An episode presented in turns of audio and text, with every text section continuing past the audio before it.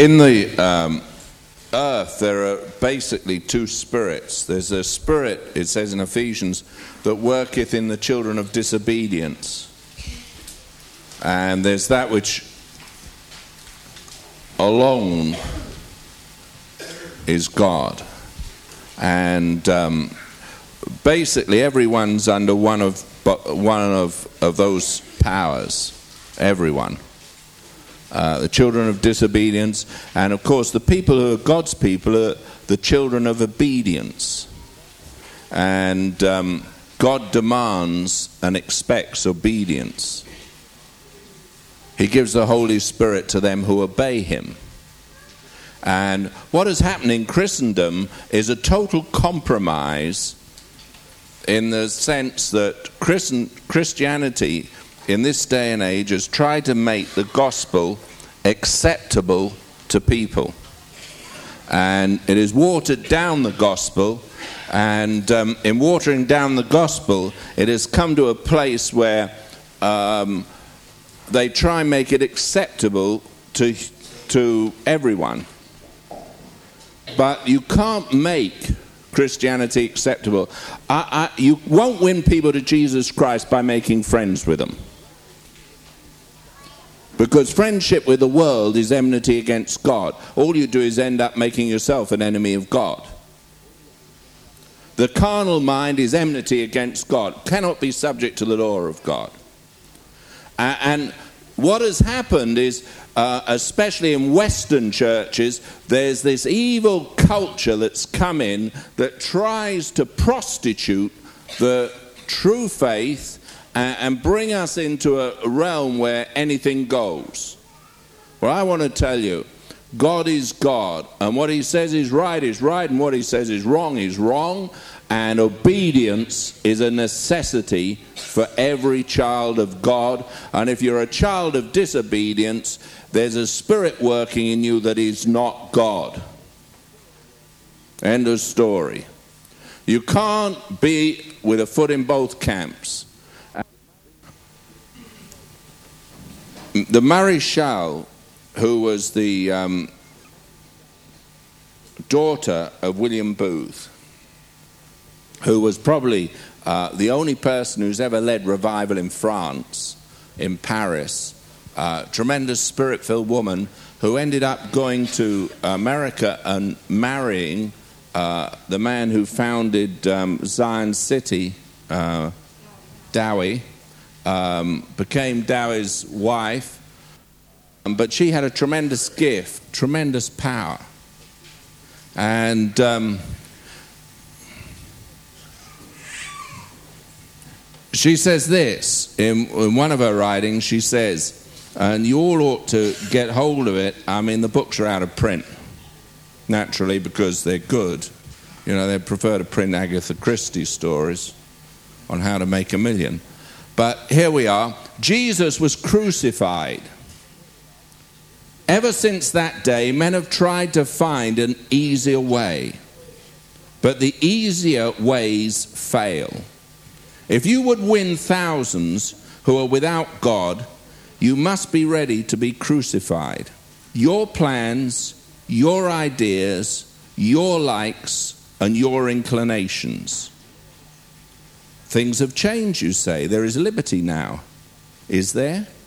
Go and live Christ's life. Speak as he spoke. Teach what he taught. Denounce sin wherever you find it. And see if the enemy will not turn on you with all the fury of hell.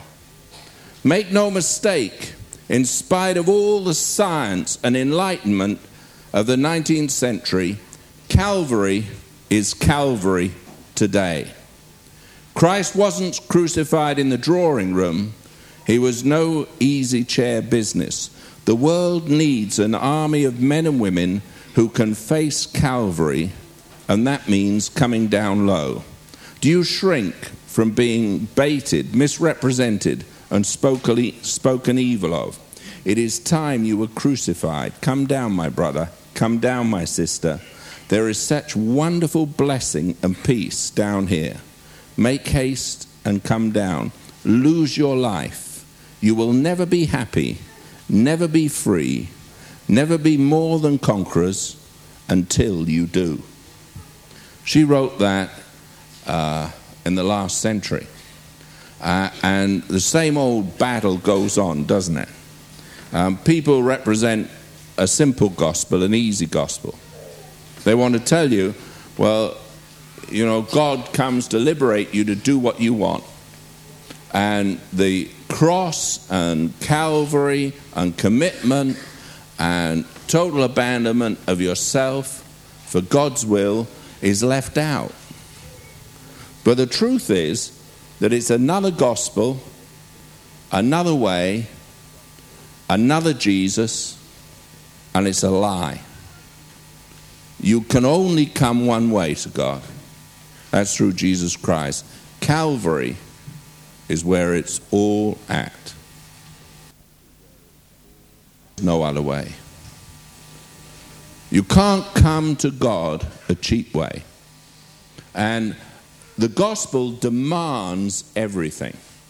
There is no sense in which you can say, well, I can choose what I want to do. You know, uh, Christianity is accept Christ and, and then I can live how I want. As I say so often, what you are in this building isn't Christian. It's what you are when you walk out that door, how you live in your home, your family, how you live in your business. That is what you are.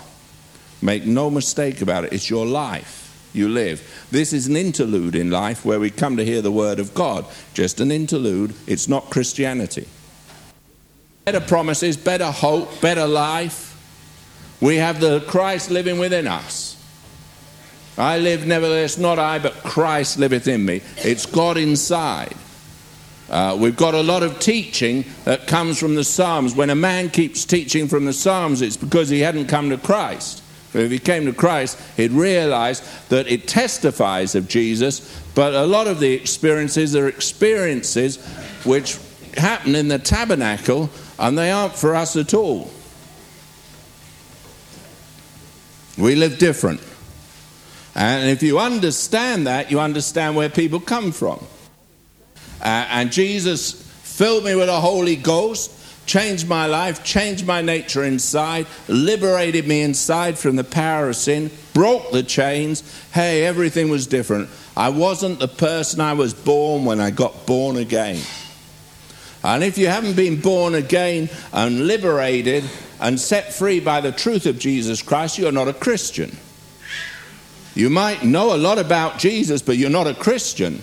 If you still know the old man fighting in you, you're not a Christian. Because one thing is, uh, my Bible says, if any man be in Christ is a new creation, old things are passed away. Well, when someone passes away, what happens? He's gone, isn't he? All things become new, and all things are of God who has reconciled us to himself. People don't like to carry on with the scripture, they like to stop at a certain point because it's convenient. Uh, and new birth transforms the life, and then, you know, you need to be filled with the Holy Ghost. What's happened is a lot of people have got filled with the wrong ghost, not the Holy Ghost. When we started the church years ago, one thing God spoke to me, and, and I, I want to bring you back. This is, this is the whole basis of my, my belief and God's belief. And you'll find it in Hebrews chapter 3. Hebrews chapter 3, a book that, um, if you want to argue who the author was, you'll find it on chapter 1, verse 1, first word God. Uh, so that settles that. If you want to say, well, was it Paul God wrote it? Uh, and that's good enough for me. Um, but in Hebrews chapter 3, good authorized version, uh, please. I don't want any perversion. You know, there's people say uh, NIV. I mean, you know. Well, I'm just prejudiced. And says this, uh, and I want to talk to each one of you. Okay? You know, you're building something in your life. Everyone is. Every day you build something. Unless you're just one of those people who does nothing in life and you just live for nothing, then uh, what a shame. I meet a lot of people in the earth, after they've died, no one will know they've been here. Terrible thing to have actually not been part of building anything in the earth. God intends us to be builders, and everyone is. In Hebrews chapter 3, verse 4, for every house is builded by some man. But he that builds all things is God. And Moses verily was faithful in all his house as a servant, for a testimony of those things which were to be spoken after. But Christ as a son over his own house, whose house are we? If we hold fast the confidence and rejoicing of the hope firm unto the end. Now, we are the house, the habitation of God. If we hold fast, you don't let things go, you hold them fast.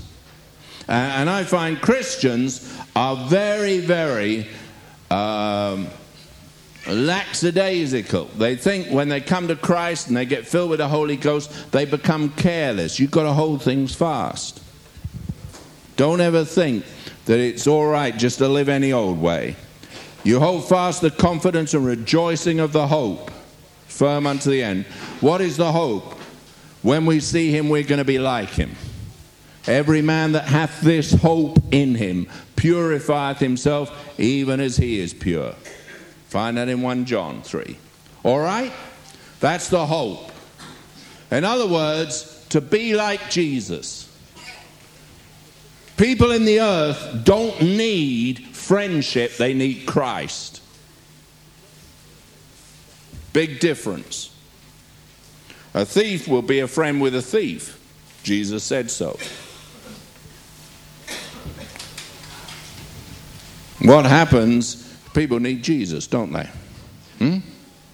Hey, you know, honesty and integrity are things that have to come. Wherefore, as the Holy Ghost saith, verse 7, today, if you will hear his voice, harden not your hearts, as in the provocation, in the day of temptation in the wilderness, where your fathers tempted me, proved me, and saw my works forty years. Wherefore I was grieved with that generation and said, They do err in their heart and they have not known my ways. So I swear in my wrath, they shall not enter into my rest. Take heed, brethren, lest there be in any of you an evil heart of unbelief in departing from the living God. Now, unbelief is nothing to do with not believing that God exists. Do understand that? Um, unbelief and the definition, the biblical definition, unbelief defined by God. It's nothing to do with not believing that God exists, because the devil knows God exists.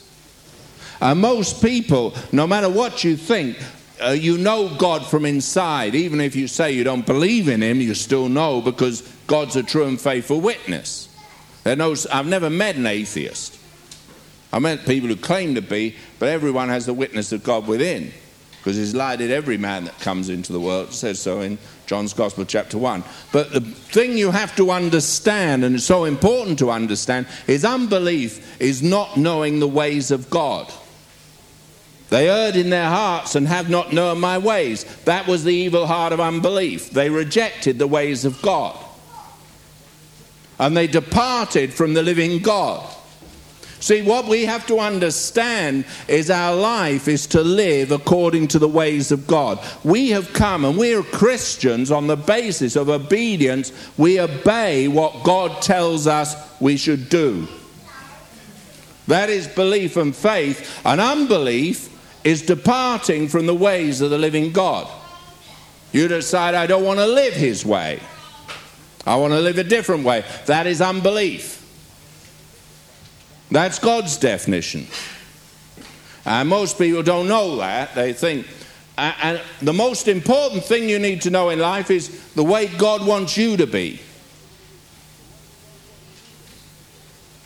And the one thing the devil wants to do is convince you that an alternative lifestyle's okay. It isn't. You're departing from the living God if you choose to believe a lie. Adam and Eve, when they were tempted, the temptation wasn't don't believe the God who created everything, don't believe in the creator. That wasn't the temptation. The temptation the devil came with is you can be like gods, you can know good and evil, you can be on an equal plane with God, you have a right to choose your destiny. That was what the devil was saying. He was a deceiver. Now, what they didn't do, they didn't believe the way God had laid it down don't eat of the fruit of the knowledge of good and evil. Don't. And they cho- chose to go a different way than God's way. And Christians have got to understand when you become a Christian, there's a way of life. And it's called Calvary, and it's called self denial and it's called taking up your cross, and it's called following Him. And if you depart from that, you've departed from the living God. And most Christians start off full of enthusiasm to be 100% committed, and then when things go on and circumstances change, they forget their commitment. And they begin to live for themselves. And the enemy of our souls is artful in robbing us of that commitment. He wants you to believe it's all right to live anyway. You know, all things are lawful, but Paul says all things aren't expedient. I find a lot of Christians, they're asking the question, well, what's wrong with this? What's wrong with that? Nothing. The trouble is, is it in the ways of God or isn't it? That's a big question. Is it God's will for your life or not? You know, you can do all the right things for the wrong motive and destroy your soul. There's a lot of people who go out and they so called work for God when God never called them to work for Him. They destroy their lives, they end up in a total mess. Now, how did they end up doing it? Well, they chose their will instead of God's will.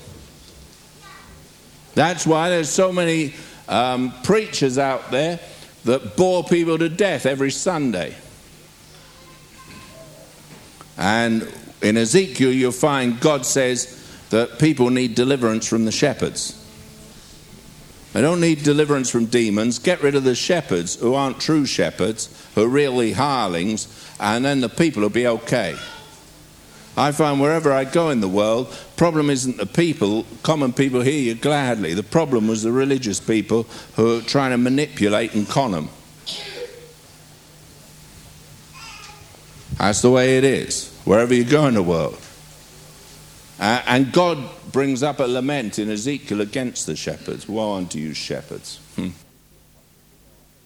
I think it should be compulsory reading for every would be pastor every day of his life. The woes. Watch out. Uh, but there are too many people who are in the ministry who shouldn't be. Luke 6, verse 45. Look in Scripture. Luke 6, verse 45. Know, years ago, I, I met a man who'd come back from Africa who had been a missionary for 40 years in Nigeria, actually. He was a Methodist. And I went to see him. I, I, I, he must have he must have been 65 or 67 and he sent for me. And I at the time was 24, 25, maybe 26, long time ago almost in the last century, uh, seems. And I remember going to see the man, and he sent for me because he'd heard of the miracles and he'd seen people filled with the Holy Ghost. And I went and I talked with this dear old man who'd given his life to be a missionary in Africa. And I shall never forget his face. As I talked with him about the Jesus I know, tears began to trickle down those cheeks. And he said to me, Do you know? He said, I always, I love to preach, he said, but I found it so hard to talk to people personally about Jesus. I found it so hard to express it. He said, I haven't got what you've got. I remember that dear old man kneeling down, tears streaming down his face, and I prayed for him, and God filled him with a Holy Ghost. And he spoke in tongues. I believe in the gifts on a power. God totally transformed his life. And my last picture of that man, we talked for maybe three or four hours, and I had to go. And I remember him sitting on the chair, a big smile on his face, tears still going down his cheeks. And he said to me, The waste, the waste, I wasted all those years. It wasn't worth anything. I never told them about Jesus. What a terrible thing to come to the end of your life. It was retired. Didn't know. See, the ways of God are past finding out. You can't find them out. But when God lives in you, He lives the ways in you. See? It's the life of Christ. If you've got Jesus in you, huh, you can't live a Christian life. Jesus lives a Christian life. Christ in you is the hope of glory. Without Him in you, forget it. So many people, they're, they're all about Holy Spirit, Holy Spirit, Holy Spirit. Hey, He didn't come to speak of Himself, He came to reveal Jesus. He said, He's going to reveal what I say, what I do. Jesus said to the Father, He said, What I hear the Father say, that's what I speak. What I see the Father do, that's what I do. I hope that's your qualification for being Christian. You hear from God and you know God. I say that no preacher should get up in the pulpit unless he really hears from God. Any fool can make up a sermon, any fool can string scriptures together. All he needs is a concordance. But you've got to hear God. And I find a lot of people just don't hear God. Keep your mouth shut. If you can't speak as the oracles of God, the Pharisees had the scriptures. Jesus said to them, Search the scriptures. In them you think you have life. Life's not in scripture, life's in Christ. He said, You won't come to me that you might have life. Life's in the person of Christ.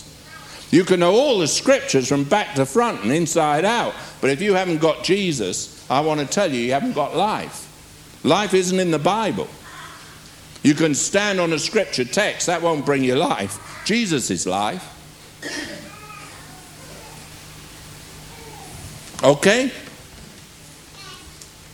Told you it's get you ready for a holiday, this. Hmm? Luke chapter 6, verse 45 A good man out of his heart bringeth forth that which is good, and an evil man out of the evil treasure of his heart bringeth forth that which is evil.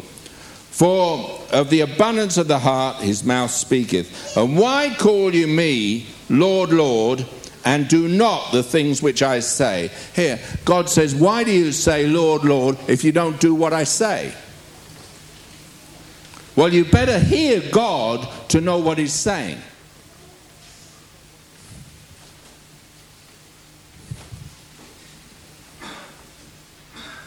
Whosoever cometh to me and heareth my sayings and doeth them. And it's hearing and doing.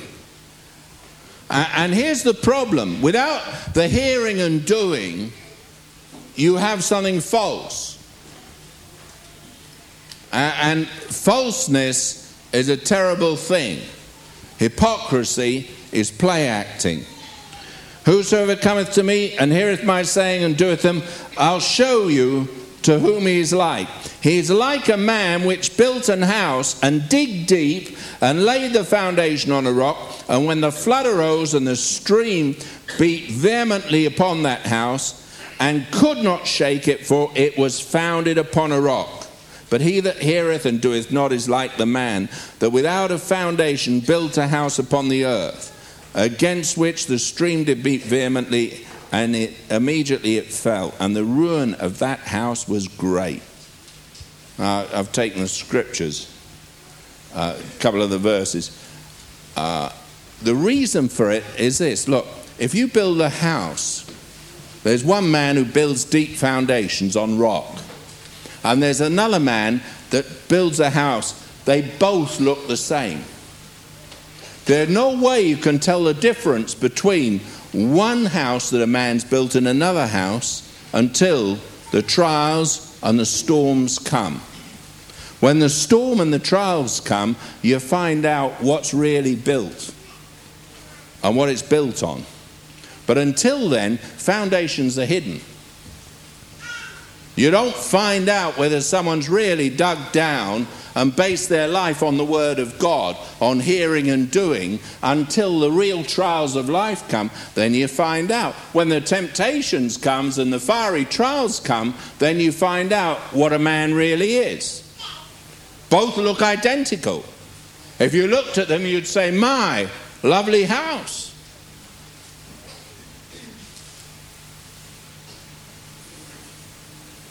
And the amazing thing is, it can look like the house of Jesus. But the foundation isn't built on hearing and doing, it's only built on hearing.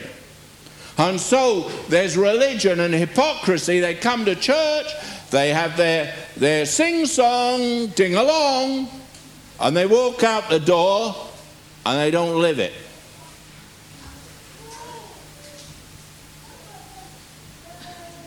Now, there's always going to come a day when God's going to send a little trial.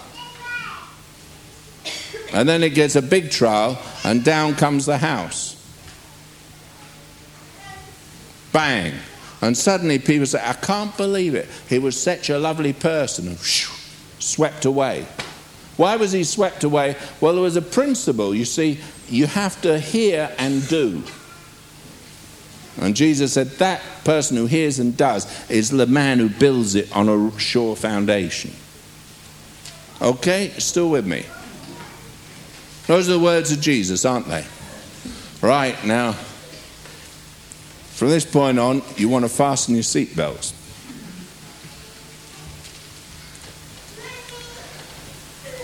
James 3, verse 12.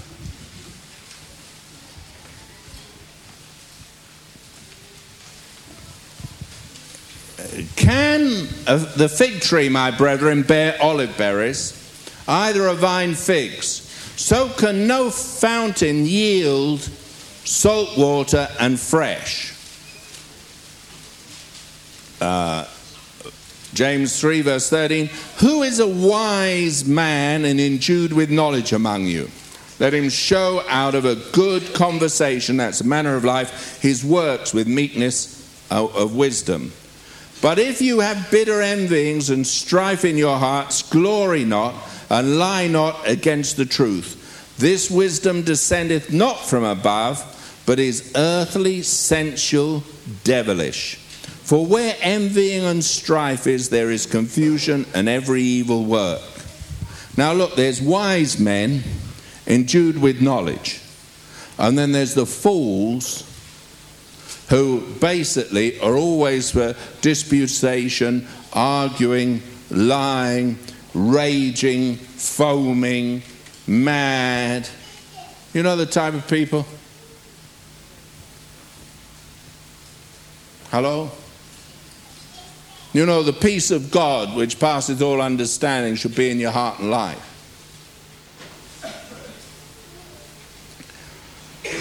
See, there's two types of wisdom, but the wisdom that is from above, that's what we've got, is first pure, then peaceable, gentle, easy to be entreated, full of mercy and good fruits, without partiality, without hypocrisy. That means there's no play acting, No pretense. You are what you are. Someone came to me once and they said, The amazing thing about you is you are in the pulpit what you are outside. Of course I am. I'm me. I don't have a pulpit voice. I don't have a pulpit manner and I don't have a pulpit language. What I speak outside is what you hear inside. If you don't like it, clear off. I don't care. God didn't call me to be something different. I'm not going to put a plum in my mouth and, oh, God bless you. You know, I mean, that's not me. God will bless you if you do as He says. And if you don't, you're in trouble. Stop your nonsense. Uh, I don't care what you think. God made me me. After He made me, He threw the mold away. He said, Only one on the earth needs to be Him. After He made you, He wondered why He ever made that mold. Everyone's an individual, aren't they? I tell you what I can't stand when people mimic other people hypocrisy, play acting. Uh, I'm me. I'm unique. You're unique. God doesn't want you to pretend to be someone you're not. God wants you to be you. 24 hours a day, seven days a week, 365 days a year, except every leap year. God wants you to be normal. But he wants the life of Christ in that earthen vessel of yours. And he wants to show forth his power and his glory through you. But he doesn't want you not to be you. For years, people used to tell me that, you know, I was too abrupt, too this, too that. Uh, well, I'm still me. My wife thinks I'm wonderful, and she's a good judge.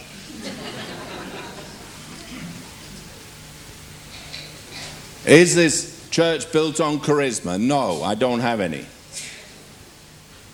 I, am I'm, I'm just not, you know, one of these people that can smile and, you know, God bless you, you know, the Lord loves you, you know, greasy, slimy hypocrite. I can't stand that.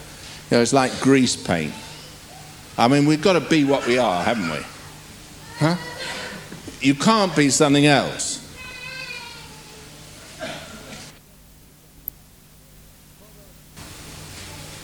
Proverbs 26, verse 8. Our big problem in the church is right here, and I, I, want to come to it. See, there's, there's the wisdom from above, and then there's the wisdom from below. And the trouble is that people don't recognize which wisdom's operating, which spirit's operating, and, and they get mixed up and confused.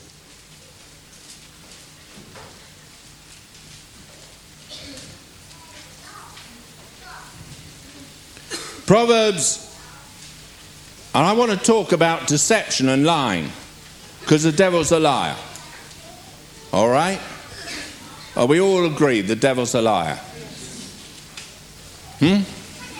So anyone who lies is basically of the seed of the devil, or he's abandoned the ways of God.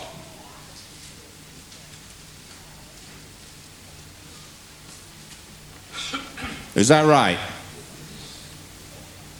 A lying tongue, Proverbs 26, verse 8, hateth those that are afflicted by it.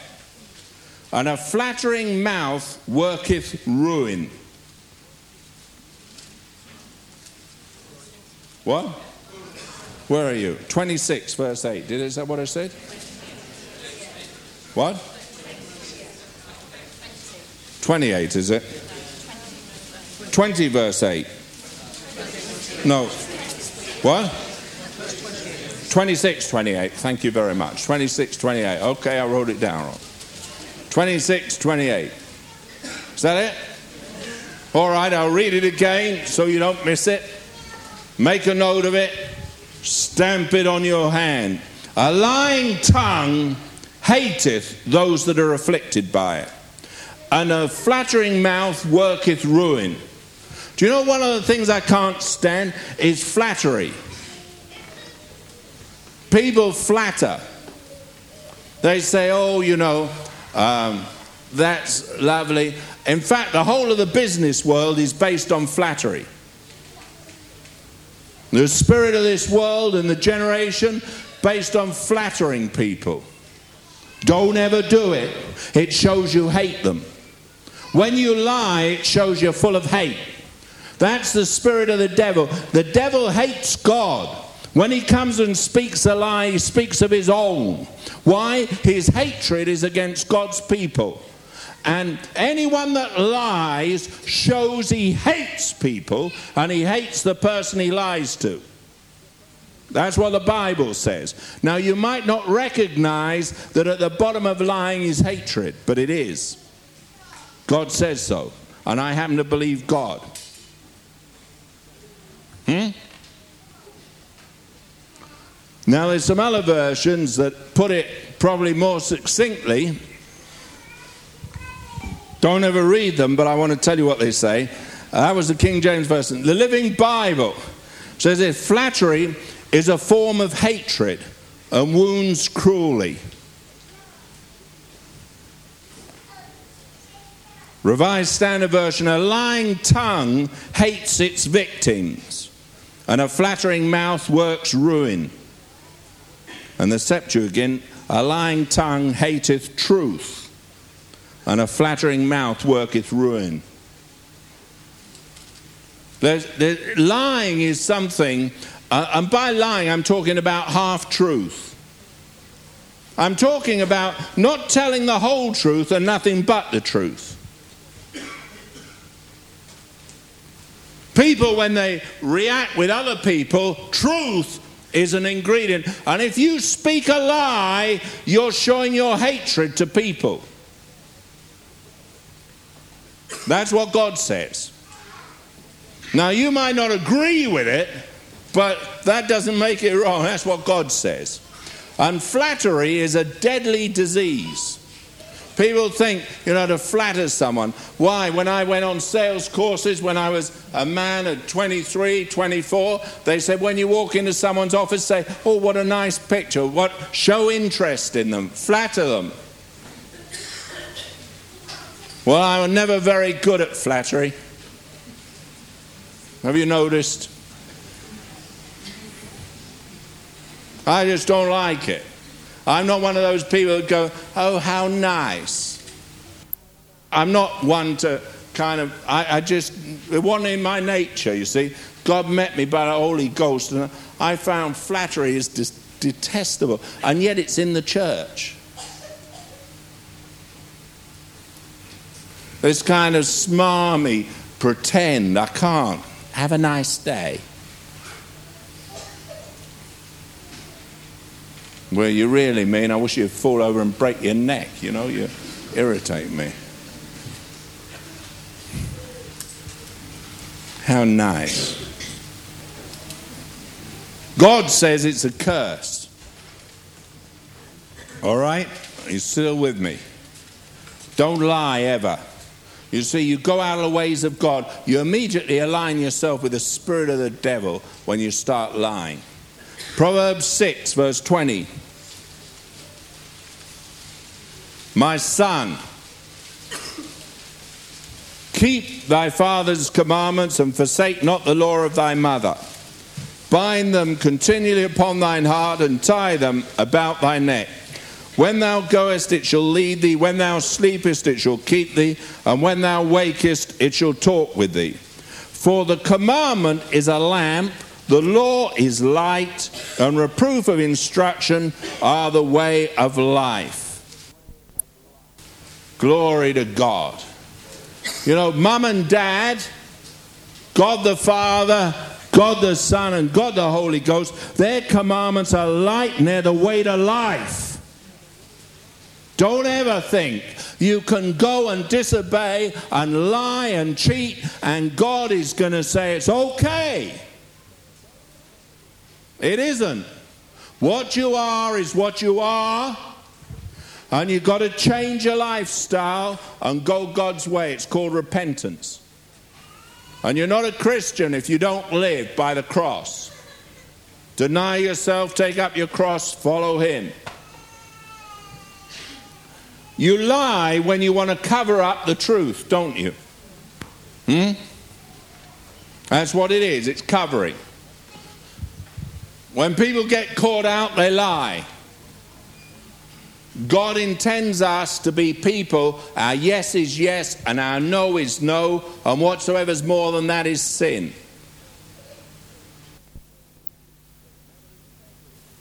Men of integrity.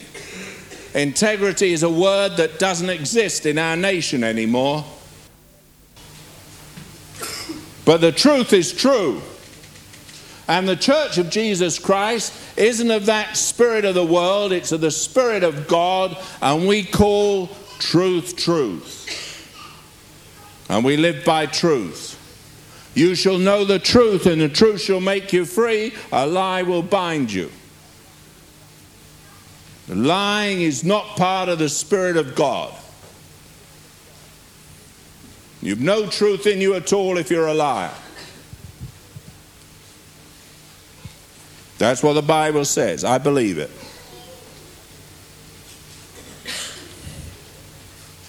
Goes on, my son, you keep the Father's commandments.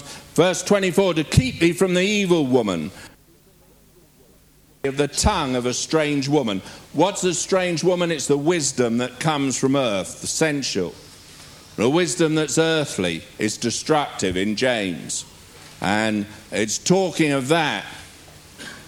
And Proverbs 7, verse 2. Proverbs 7, verse 2. Here's God's word to you. It says, Keep my commandments and live, and my law as the apple of thine eye. Bind them upon thy fingers, write upon the table of thine heart. Say unto wisdom, Thou art my sister, and call understanding thy kinswoman that they may keep thee from the strange woman, from the, strange, from the stranger which flattereth with her words.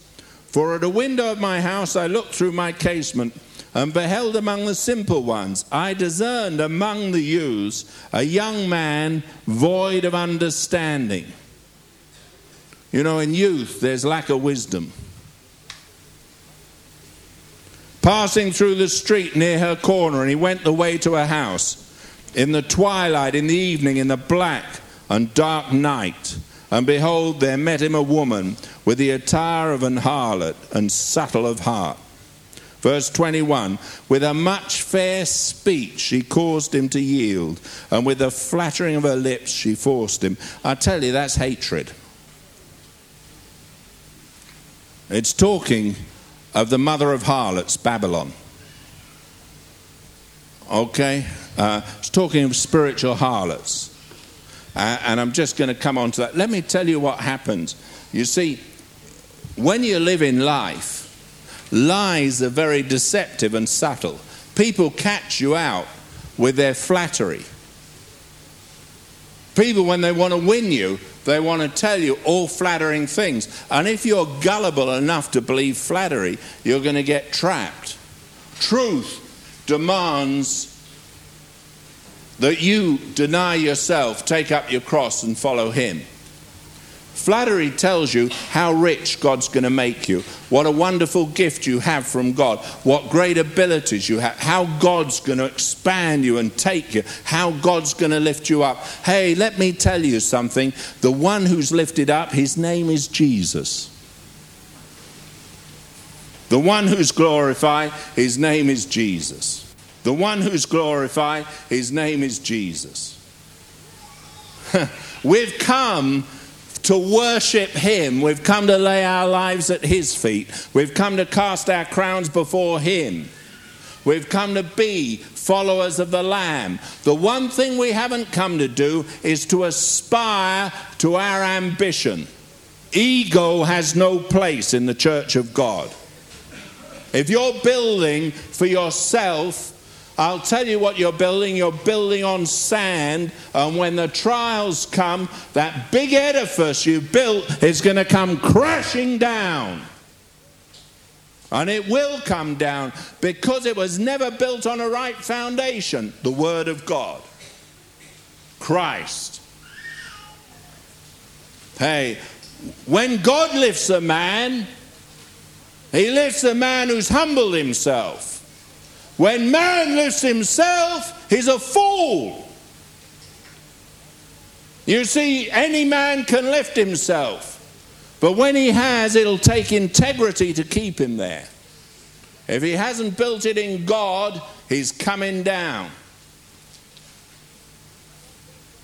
If it's not built on truth and the foundation of life, it'll be destroyed. That's wood, hay, and stubble. It'll be burnt with fire.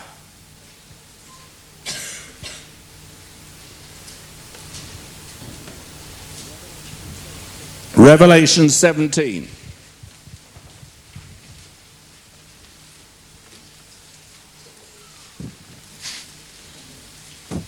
Revelation 17, verse 1.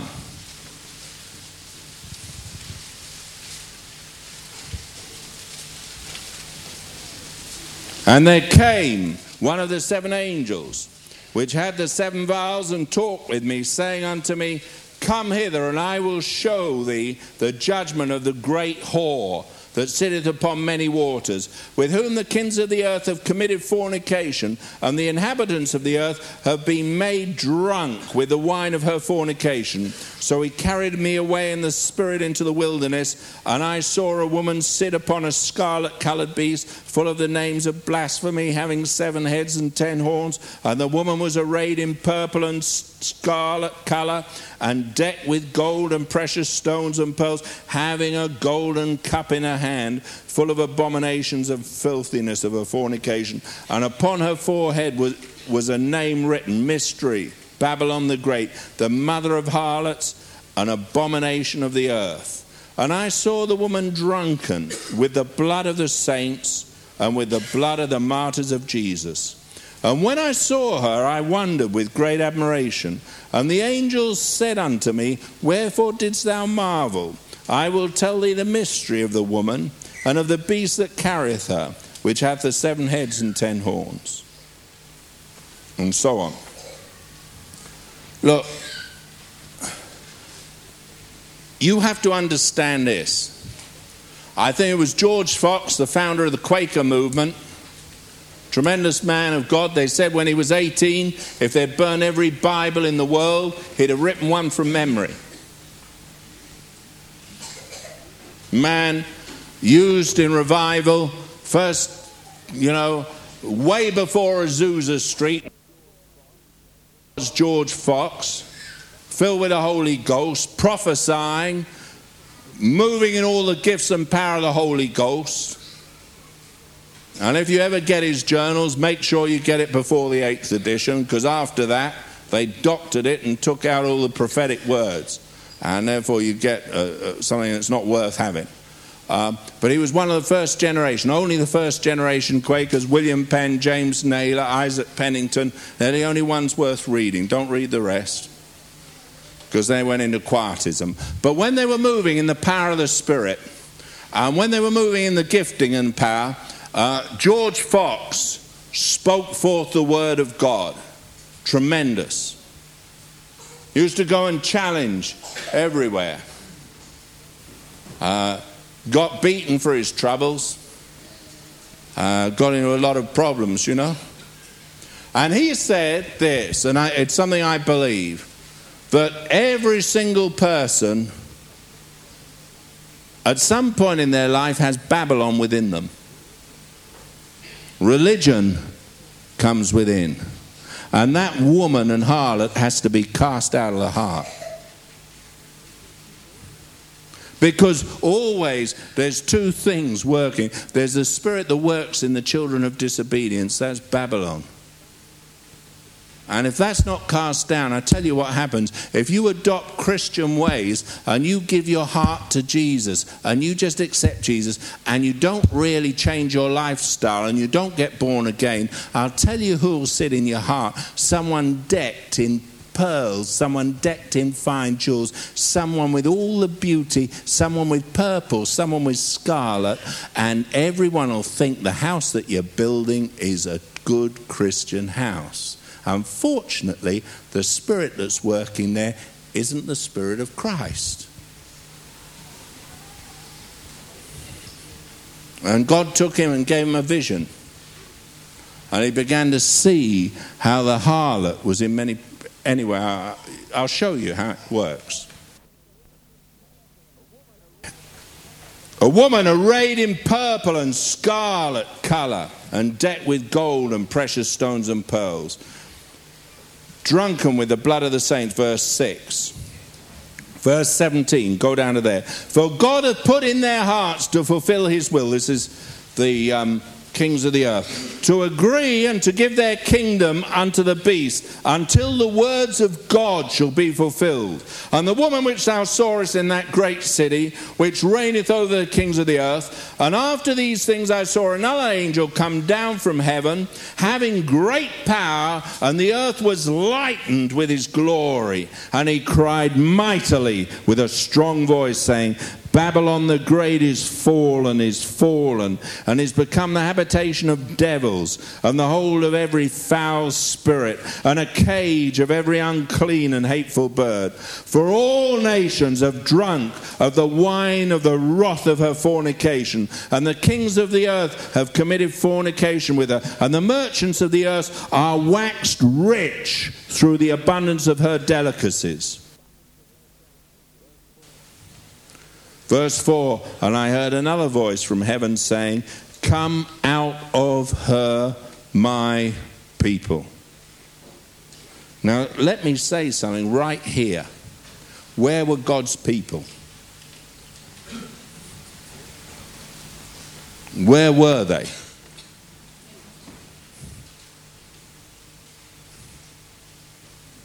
Hmm. God's saying, Come out of her. You see,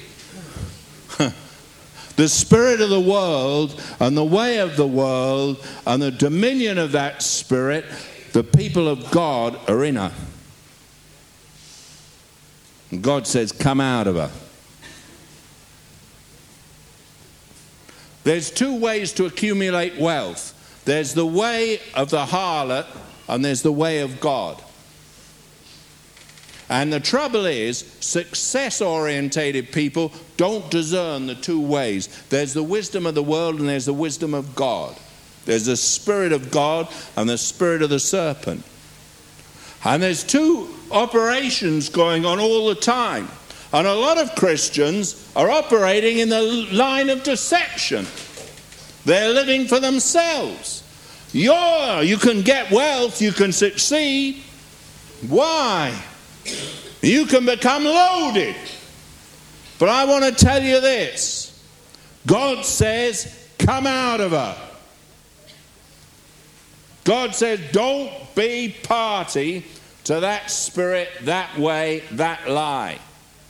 You see, living for yourself and living for your ambitions and living for what you want instead of fulfilling God's will makes you part of the harlot.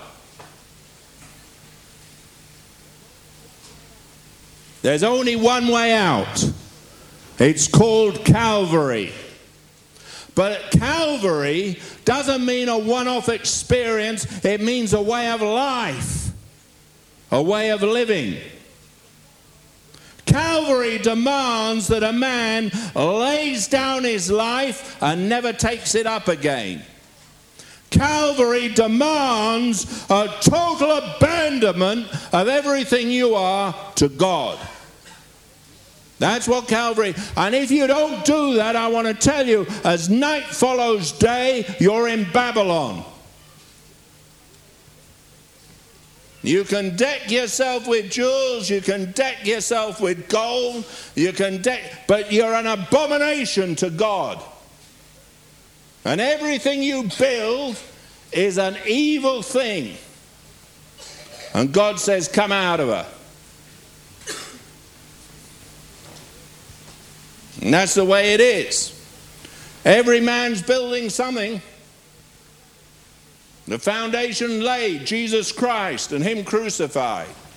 What you build on it, I find a lot of people came into a real experience of God. God met them, and then they left the ways of God and they went after the ways of the world. See, the ways of the world are easy. The way of God's a lot easier. But people are foolish. They think the ways of the world are easy.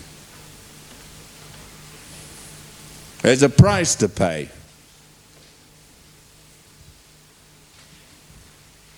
You're all gone quiet. Okay, let's go on.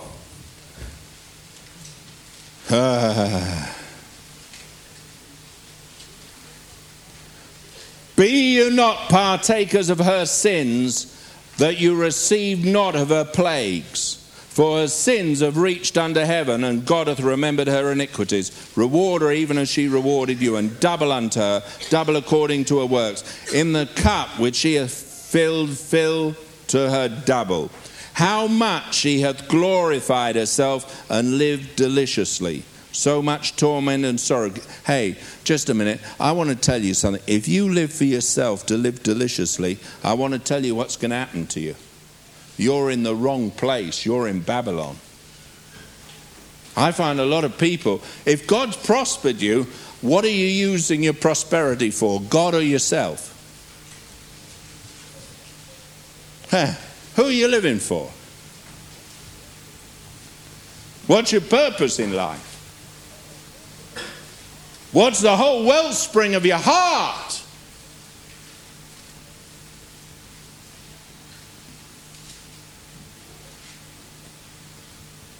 to be like Jesus.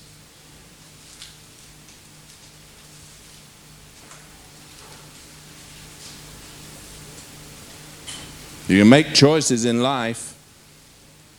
I find a lot of people make choices bigger house, bigger car, bigger this, bigger that. Fool. It's all going to burn. You got treasure in heaven? You remember widow's mite and the rich man poured, threw in, threw in plenty, but what he didn't put in was his life. The widow put in all she had.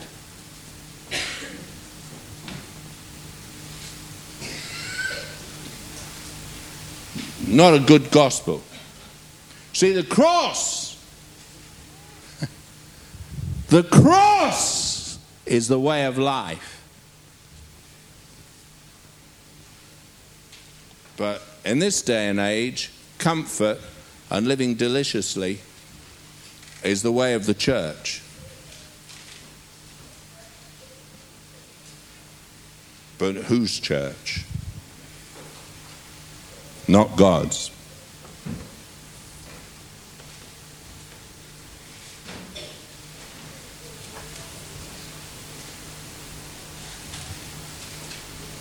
How much she hath glorified herself. I hope you've come out of her.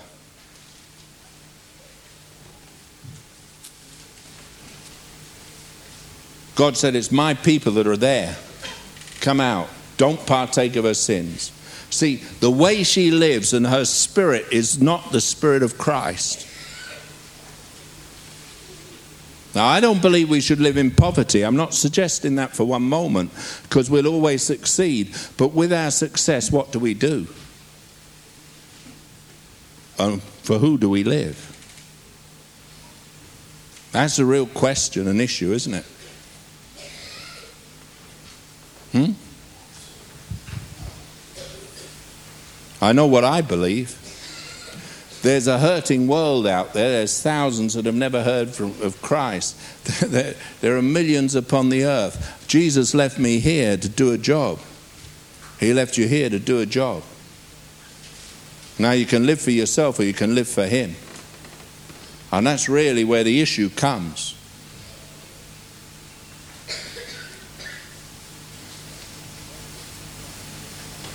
Terrible to be found you were a partaker of her sins. God says, don't be. Don't have her plagues because they're coming.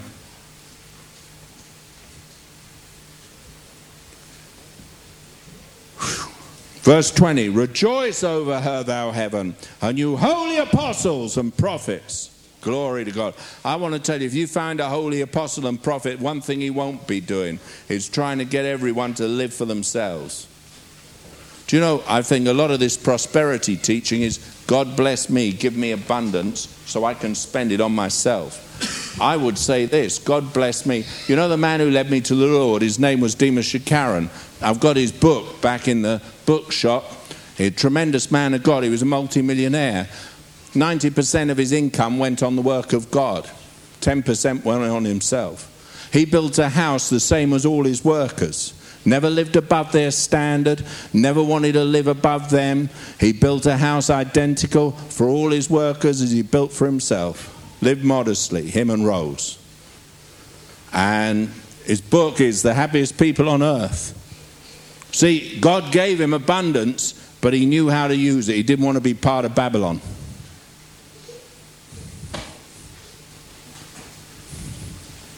Smart man. I don't meet many like that. Earl Pickett was the same. 90% of everything, turkey. He reared turkeys, did Earl Pickett and his wife. Turkey farmer.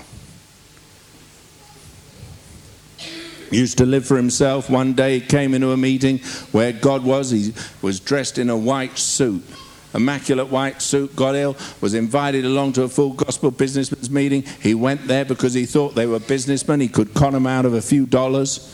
And he went there, and everything went fine until there was an appeal.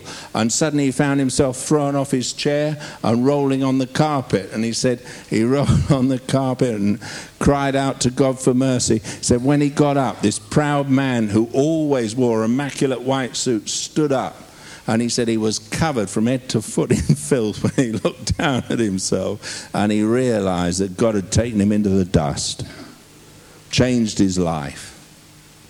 God wants to lift us up. The devil eats the dust. But it doesn't mean that we shouldn't be there to lift others up. There's a sin sick world, there's a hurting people. You need to realize what are you living for? Yourself? Me and mine?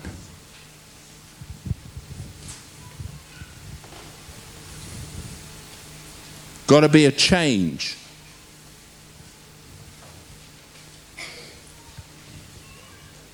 Look at this. Rejoice over her, you holy apostles and prophets. God hath avenged you on her. And a mighty angel took up a stone like a great millstone and cast it into the sea, saying, Thus with violence shall that great city Babylon be thrown down, and shall be found. That's right.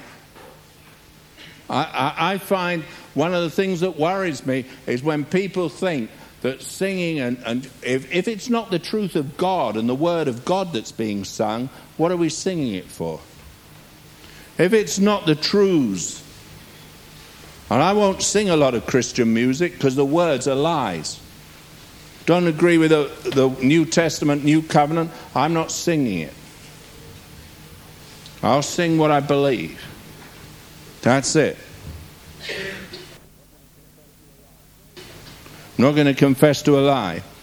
Um, shall be heard no more at all in thee, and no craftsman of whatsoever craft he should be shall be found any more in thee, and the sound of a millstone shall be heard no more at all in thee, and the light of a candle shall shine no more at all in thee, and the voice of the bridegroom and bride shall be heard no more at all in thee. For thy merchants were the great men of the earth for by thy sorceries were all nations deceived.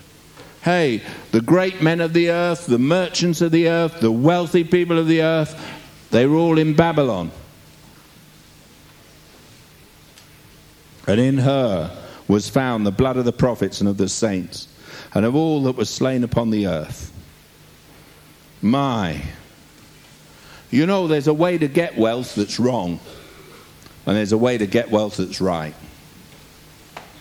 And one looks the same as the other. The house that's built looks identical, but the principle on which it's built is different. You see, truth is true.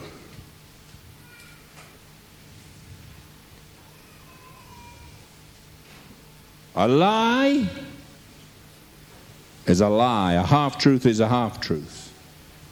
God wants us to be people of integrity. Our yes is yes and our no is no. Will prosper you if you tell the truth. Don't you ever, ever say that God won't. God said He'll bless the work of your hands if you have integrity.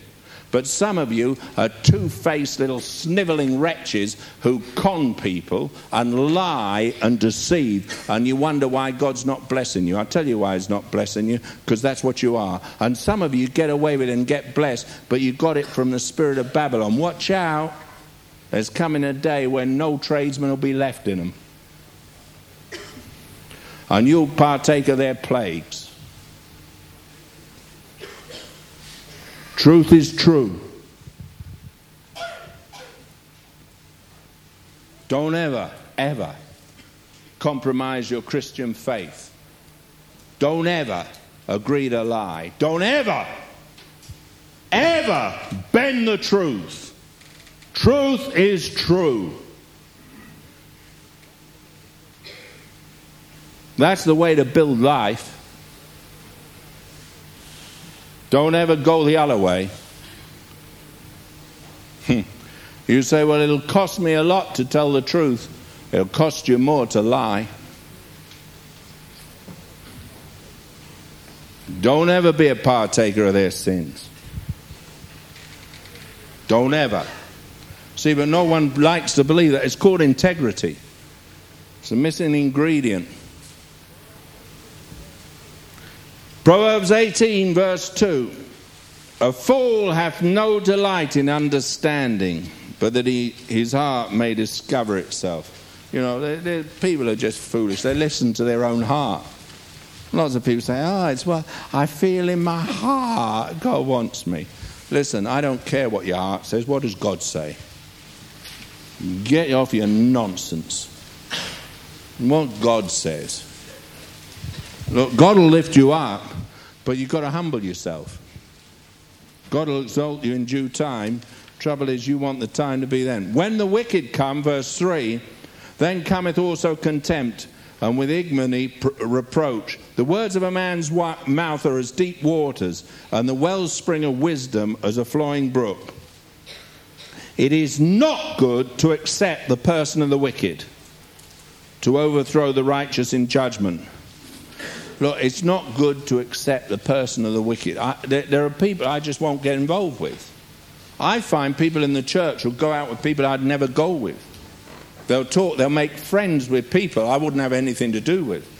People, hey, if someone wants to live like a devil, forget it. I don't want to know him. Why? I'm just not going to make friends with the wicked. The world and I just aren't going to get on. Someone wants to live like a devil, clear off. I don't want to know. You say, well, you want to win the loss. Sure, I want to win the. I'll tell you this there's a lot of hurting, needy people out there that want to know the way of life. Talk to them. But the people who are in wickedness, leave them alone. A lot of people just got snared by the enemy.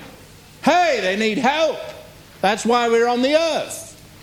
But there's a lot of people that they just want to argue with you. Forget it. Some, I go to someone and they say, Oh, I don't believe in God. I, I'm not going to argue with them. God called me to preach the gospel, to call men to repentance. But I find there's a lot of hurting people out there, sick people out there, needy people out there that have never heard. And when they hear, their eyes light up and hope comes to their heart. They're the people we go after. The others, let them go. Too many Christians think you can make friendships with them. You can't. The devil's unfriendly unless you want to worship him. I don't like him. A fool's lips enter into contention, his mouth calleth for strokes. A fool's mouth is his destruction, and his lips are a snare to his soul. The words of a talebearer are as wounds, they go down into the innermost part of the belly. He also that is slothful in his work is brother to him that is a great waster. Hey, there's people that are just slothful. They don't ever work, they don't get up and do anything, they're just lazy bums. Well, they're brothers of the wasters. Don't get involved with them. Someone wants poverty, it's because they deserve it. They work for it, or they don't. Verse 10 The name of the Lord is a strong tower. The righteous runneth into it and is safe. Amen? How many of you have heard that scripture before? What about the one under it? That's more important to look at. The rich man's wealth is his strong city and has a high wall in his own conceit. When someone gets success, that becomes their strong tower. They trust in money instead of trusting in God. I start saying, you know, well, we're successful. Money is not a strong tower and it's not a strong city. People think it is. They're going to soon find it runs out on them.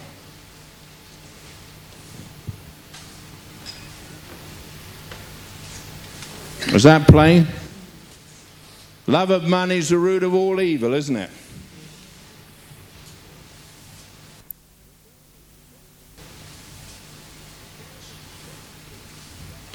Before destruction, the heart of man is haughty, and before honor is humility.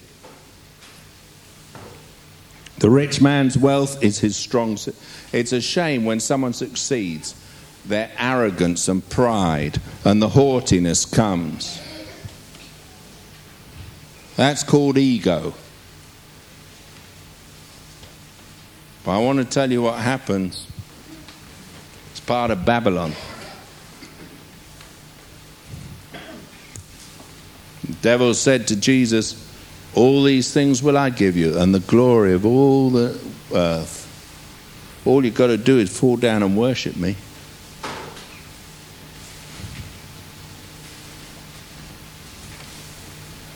Compromise.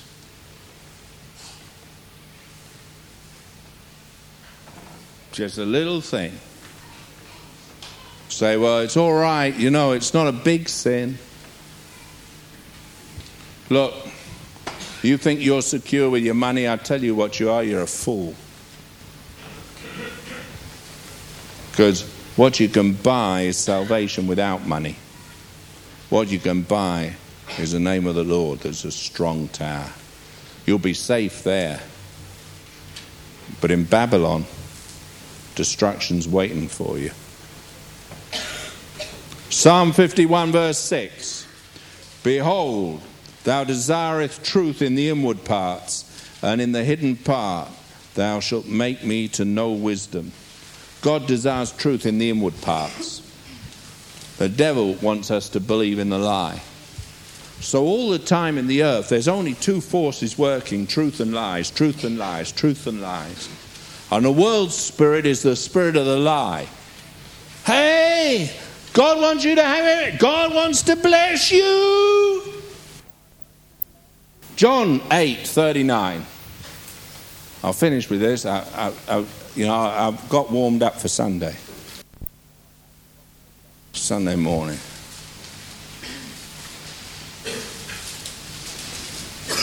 Are you hearing what I'm saying? Huh? You know, everyone's, you're either living truth or you're living a lie. Every one of you today, you know. I'm not talking about someone else, I'm talking to you. John 8 39. They answered and said unto him, Abraham is our father. Jesus said unto them, If you were Abraham's children, you would do the works of Abraham. But now you seek to kill me, a man that have told you the truth, which I've heard of God.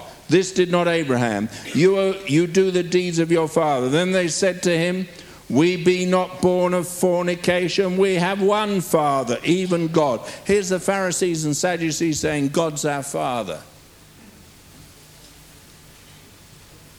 Jesus said unto them, If God were your Father, you would love me.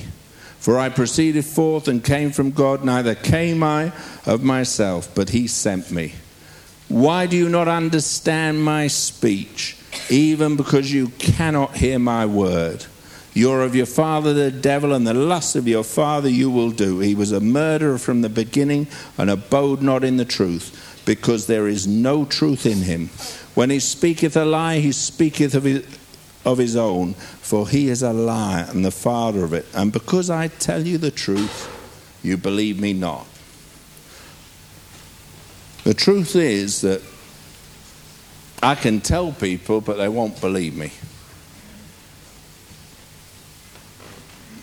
I'll tell you what happens. When you tell people the truth, they want to kill you. Part of the package. If you want to be a preacher, know this. Tell people the truth, they get mad at you. They come and they say, Oh, please tell me the truth. You start to tell them the truth, they get mad, get angry. I often say to people when they come to me, You don't want to hear what I've got to say anyway, so why waste your time? A lot of people come asking advice, tell them. I know they won't do what, what you tell them. They really don't want to hear from God. Often I'll just answer according to the idols in their heart. It's quite easy. All I say to them was, Well, what do you feel? And they tell me what they feel, and I said, That sounds fine to me. If it doesn't violate the principles of God, I'll say that sounds fine. Because they're going to do what they want anyway.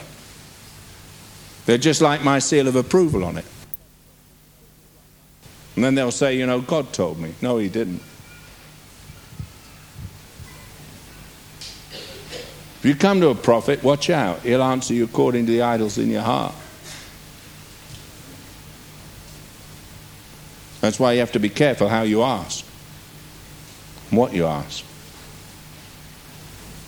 But usually people hate that. You know, if truth comes, they hate it. If they don't want to go God's way, they're going to hate you. That's why being a pastor is a good job. One of the most popular in the world you know. You, tell, you get up and preach and people get mad. Some of you sitting here that are real angry. Oh, well, that's fine. What do you expect? It just shows what spirit you're of, you know, because you live in Babylon. I don't care. If I worried about what you thought about me, I wouldn't preach at all. I don't care what people think. Frankly, I care what my God thinks. I came to please him. In the volume of the book, it is written, I came to do thy will, O God. People say, whoa, whoa. But anyway, most people will always do what they want to do. See, the cross doesn't come into it. But for the Christian, I don't want to do what I want to do, I want to do what God wants. In the end, I want to go God's way, don't you? Huh? Now, there's two types of people. There's people that deny themselves, take up their cross, and follow Him. And there's people that just want to do. They want God to bless them. They don't want to go to hell. Uh, they don't want to uh, find that they're rejected. So they'll kind of make a, a conditional agreement with God. Unfortunately, that doesn't work. Because you end up in Babylon. End up with a lie end up a hypocrite. Put a mask on when you come into church. Nice to see you.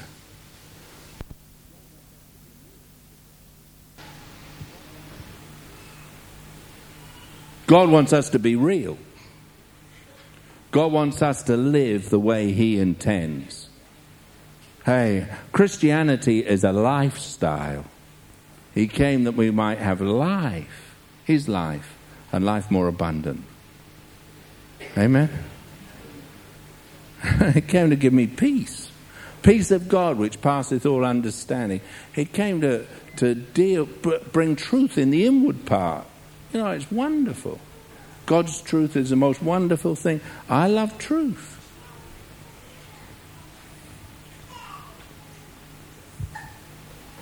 Tell you, I've got some old books of some of the old writers.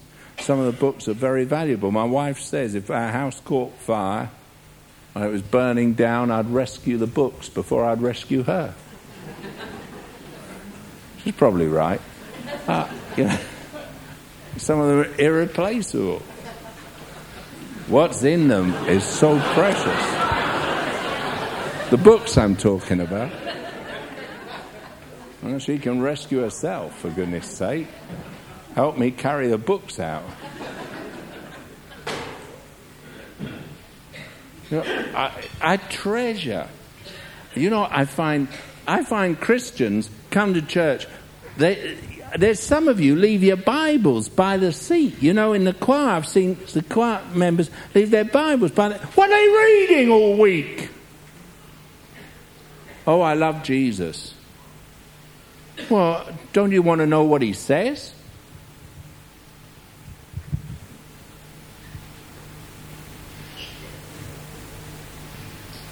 I mean, don't you treasure the truths of God? Bind them upon your fingers? Write them on the tables of your heart? How do you do that?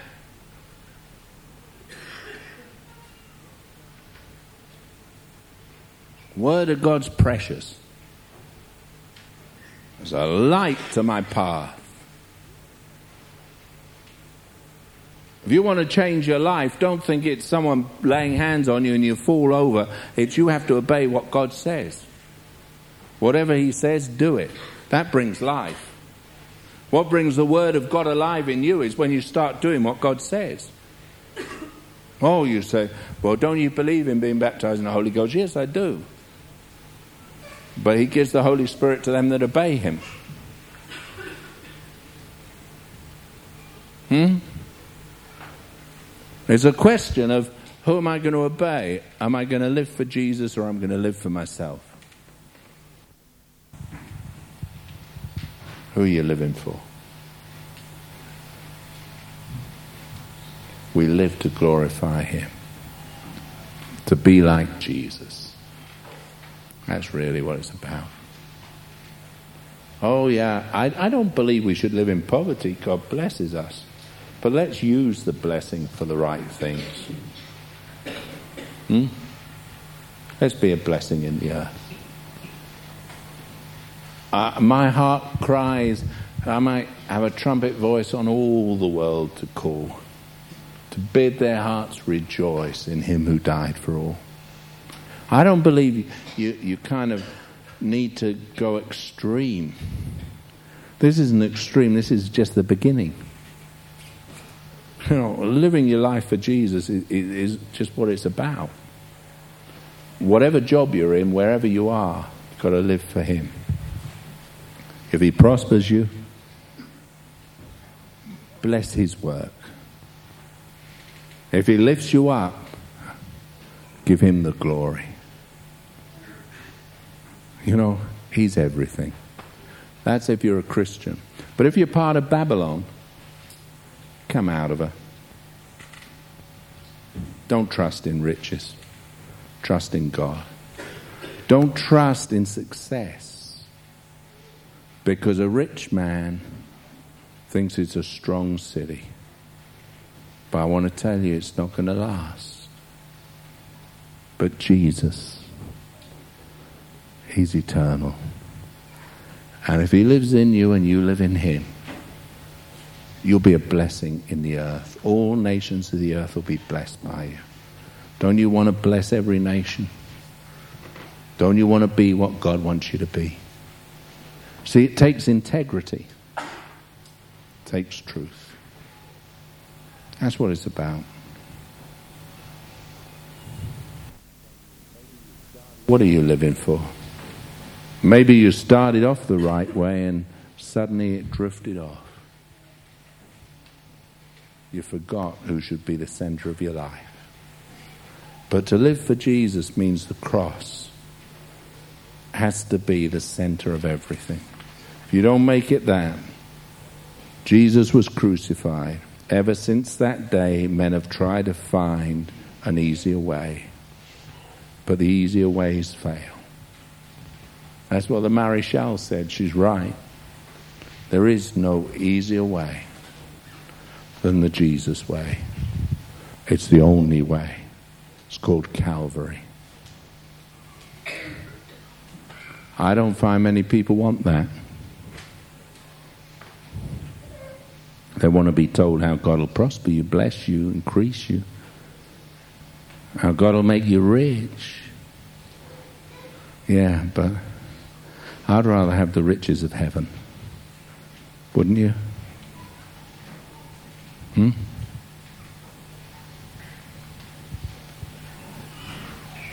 Some of you might have started that way and somehow got diverted. Some of you have lived with lies all the time.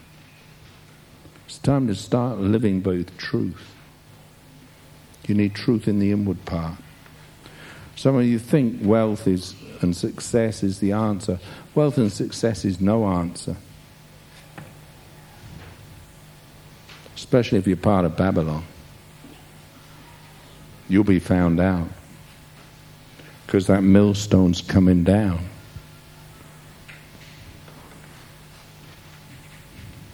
Just the way it is.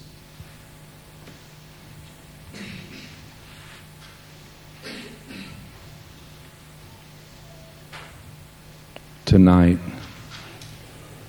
where are you?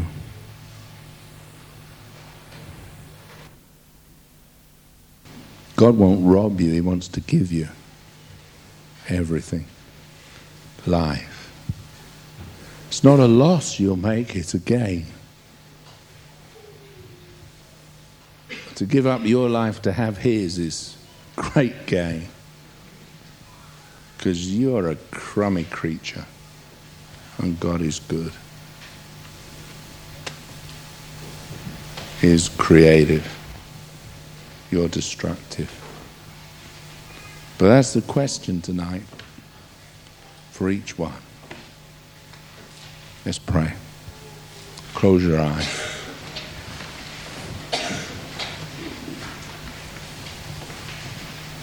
You know,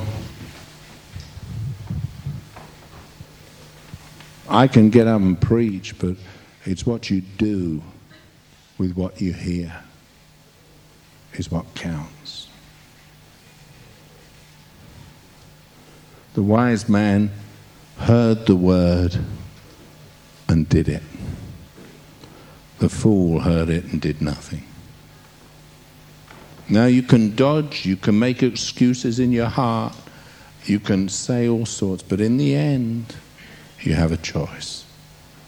God won't compel you, God won't force you.